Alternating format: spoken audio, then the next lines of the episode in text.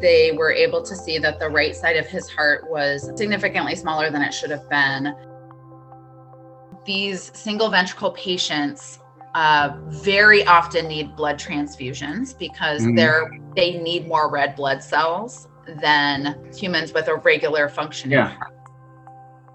Hi, I'm Bill Harper, and this is Bloodworks 101, an Anthem Award winning podcast from the Pacific Northwest's primary blood center that's designed to inspire you to donate time, money, or blood. When Providence Hospital dietitian and local mother of three, Sarah Ouellette, found out her son Grayson's heart was going to need surgery, he wasn't even born yet. That's because, at her 20 week full anatomy scan back in 2018, her doctor was able to see that Grayson's right ventricle was significantly smaller than it should have been. He would be born, they told her, already diagnosed with single ventricle disease, a rare congenital condition that affects just 5 out of every 100,000 newborns in America, that requires immediate surgery after birth and often one or more afterwards. Many of these patients also need a heart transplant later in life. Grayson had his first medical procedure, a cardiac catheterization, the day after he was born. During that procedure, he coded, but his team was able to bring him back. At three months old, he had his first open heart surgery called a Glenn. And three years to the day after that, he had a second one called a Fontan to bypass his dysfunctional right ventricle entirely, finally bringing pink color to his skin instead of the blue he'd been since the day he was born. Today, Grayson is the most medically stable he's ever been. Just turned four years old, can make a solid effort at keeping up with his older twin brothers, and has even attended preschool. That's only half of Sarah and Grayson's story. During Grayson's illness, Sarah promised herself that she would find a way to give back to and support families struggling with this rare disease. Not enough was being done, she came to believe, to advance new treatments and improve outcomes for these kids so awareness and support of SVD families became her mission. Here is Grayson's story. You found out that he had a heart defect while you were pregnant with him, is that right? Yeah, yeah. It was just at my um, 20 week full anatomy scan. And they were able to see that the right side of his heart was significantly smaller than it should have been. They were able to see it that mm. early on. Um, and so yes that's when we found out we started getting care from seattle children's uh, right away and so we were seeing them for fetal echoes until he mm-hmm. was born for about five months yeah he was born at the U- university of washington and they basically just stabilized him right away and mm-hmm. then took him over via ambulance to seattle children's and the second day of his life, he had his first heart cath. Wow. Um, which is just amazing. I mean, he was 39 weeks. So, you know, he was full term. Mm-hmm. And, but I've seen these, the babies be preterm and they do these um, caths, they do open hearts, and their heart is only the size of a walnut at, when they're full term. So wow. it's pretty amazing. So he had his first heart cath and he actually coded during that procedure. And they, you know, were able obviously to um, revive him and they were successfully able to place a stent in what's called his PDA, which is actually a little, um, I don't know if it's a valve, but it's some sort of opening in the heart that mm-hmm. is created in utero, but closes as soon as the nor in normal circumstances uh, closes after a few of the initial breaths that the baby takes after it's been huh. born. You know, we were able to go home, mm-hmm. but when we were home, there was just a lot of instability. It's just that time period between birth and mm-hmm. and what's called the Glenn surgery. So for some mm-hmm. kids, that's the second. For us, it was the 1st mm-hmm and you're just really unstable. So we're actually having to check his saturations multiple times a day at home. Um, we were having to record all of his intake. They suggested not nursing because mm. he have to work so hard. So everything was by bottle, measured mm. out. We had to take videos of him to make sure that he was not belly breathing. Mm-hmm.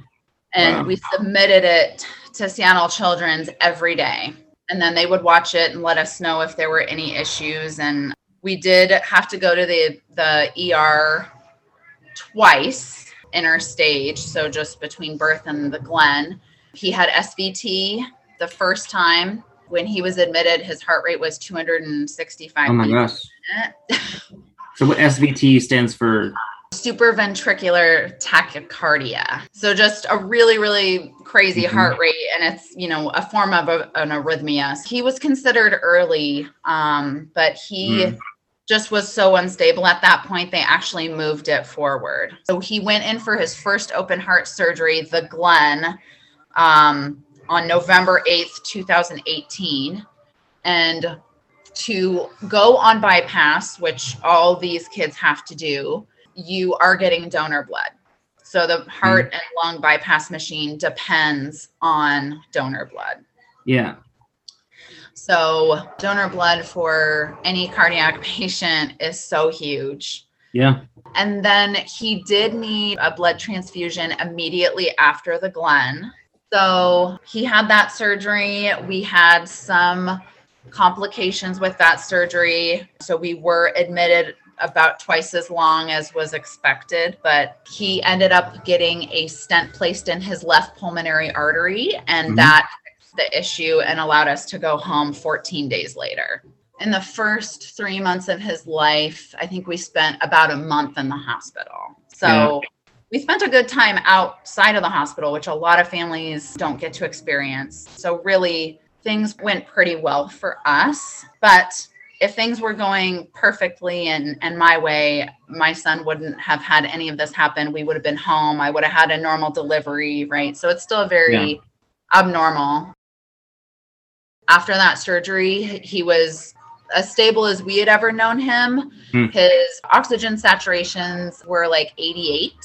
Mm-hmm. They had been in the very low 80s before surgery. And he stayed that way for about two years. And then mm-hmm. we started seeing a decline. At the time of his surgery, his second surgery, the Fontan, which he had exactly three years from the 1st mm-hmm. So November 8th, 2021, his saturations were in the low 70s. Oh, wow.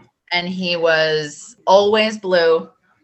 I mean, he always was blue. The you know his fingertips and his toes, oh.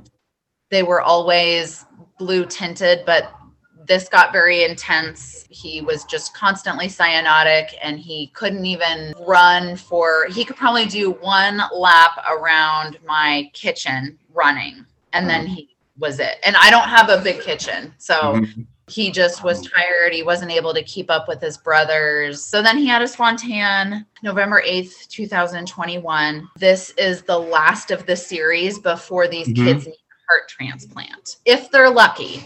So some kids don't even make it to the Glenn before needing a heart transplant. Some mm-hmm. kids mm-hmm. have the Glenn and are not candidates for the Fontan for one reason mm-hmm another. They have the pressures in their heart are inappropriate or their lungs, even. Mm-hmm. There's lots of different reasons, but the best outcome these kids can have is to have the Glenn and then the Fontan. Mm-hmm. And the Fontan is a surgery that basically completes moving all of the functionality from parts of both sides of the heart completely mm-hmm. over to the only functioning side. Yeah. It was very rocky, literally until mm-hmm. the day before we were discharged. He just turned this massive corner. They had three chest tubes in, so we had to have wow. those removed, and he was not sedated. Oh. So this kid had three chest tubes removed and two pacing wires removed, like wide awake. Um, yeah, poor kid. He's just. Yeah, seriously it's nice because I think, you know, he doesn't remember a lot of the trauma that he went through yeah. when he was younger. And then, of course, there's trauma for me and my husband because course, yeah. we saw it happening to our little innocent mm-hmm. baby. So, since all this happened, you have become an advocate for these families that are in these situations because you realized that there wasn't much of a support system yeah. for them. So, you've taken action on that. Can you tell me about that a bit? Yeah. So, emotionally speaking, the really one of the hardest periods of time for me was when I was pregnant and mm-hmm. new because I just always had this physical reminder about you know what I was about to go through. Could never escape it. if I was at work, I'm still pregnant, so mm-hmm. my mind was just so focused on that. I didn't know anybody else who had gone through anything remotely similar. Mm-hmm. Yeah. What I had gone through. I had never heard of his diagnosis before. I had heard of like holes in the heart and mm-hmm. cardiomyopathy.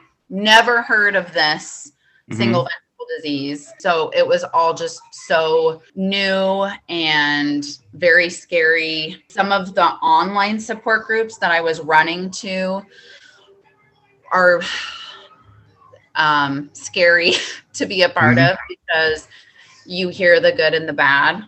And so it's just all this anticipation and, mm-hmm. and anxiety and fear.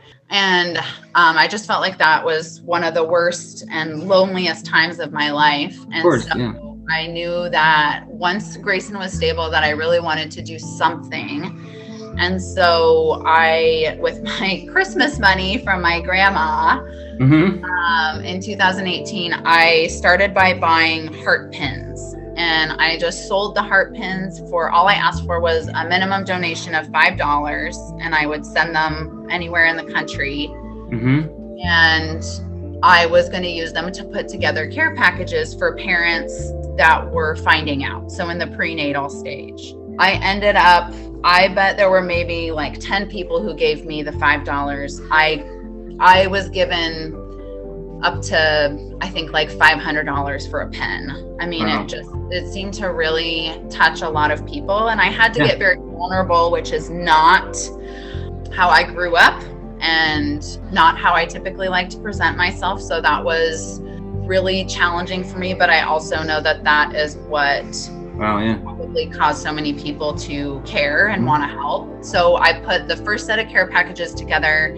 in February of 2019. And I would put things in them that Brian and I found really helpful to have as parents who were living at Seattle Children's. And then I also wrote our mm-hmm. story in it because really for me if i was one of those parents that's what i would probably treasure the most is just mm-hmm. about somebody who went through the same program who's local yeah gone through something that I've gone through. Um, so I, I did that. Um, I gave Seattle Children's 12 of those, and I've been doing it ever since. My whole goal is just awareness because yeah. I, if I worked in the health field and I didn't even know what this mm-hmm. was, that's not okay. It's, yeah. You know, especially nothing new has been done in this area since the 80s. Yeah. Wow. Um, and so all these kids are just receiving palliative treatment. That's mm-hmm. all it is. It's just life extending. And that is, it's just not good enough for me. I want to mm-hmm. believe that, you know, my son will get to live a, a really long and healthy life and not have to feel like this holds him back from whatever he wants to do. Right now, he wants to be a doctor and work at mommy's hospital. you know, and I just, yeah. I want him, if that's really what he wants to do mm-hmm. in 20 years, I don't yeah. want to be, I don't want it to be anything he has to think twice about. Yeah, yeah. Um, absolutely. right now, it just seems like we've been fine with leaving it the way it is for too long. But Grayson's good now. Like currently, he's all right yeah he he is um, he has a ton more energy the color difference is amazing yeah, yeah. it's just and then he he still gets tired quicker than you know normal kids but he participates running with his brothers my older yeah. two got to play t-ball this year and oh. occasionally they'd let the siblings run the bases too nice. and got to do that and made it all the way. Oh. So all these little things that we're seeing mm-hmm. for the first time. Yeah, he's just he That's and amazing. then we're also on the least amount of medications he's ever been mm-hmm. on, which Great. is also really nice. Yeah. yeah. So he's doing we're in this nice little sweet spot right now. Try not to think about that too much no. and you know one day at a time still yeah, he started preschool three months mm-hmm. after surgery, but now he's we've been sick straight since April, and he mm-hmm. tolerated.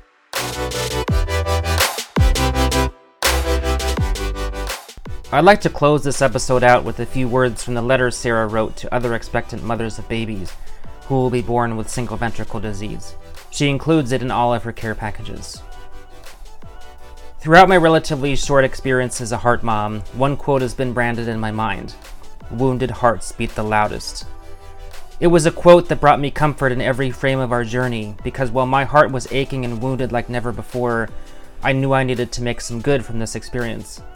Finding out your unborn or newborn child has a very serious and rare health condition is a very isolating experience. It can taint and rob expectant and new mothers of the many joys of pregnancy and early motherhood. I was afraid I would never genuinely smile or laugh again. It is my mission to bring some small pieces of comfort to other heart mothers in a similar position. It's okay to feel sad, scared, hopeless, and bitter. There is no right or wrong way to process your child's diagnosis. You are not alone. Well, that's a wrap for this episode of Bloodworks 101. I'm Bill Harper. Thank you for listening, and please remember to subscribe. People in our community like Grayson need blood every single day, and all it takes for them to get the second chance they deserve is the gift of life a blood donation. From you. So go to bloodworksnw.org and make an appointment to give blood today. We'll catch you later.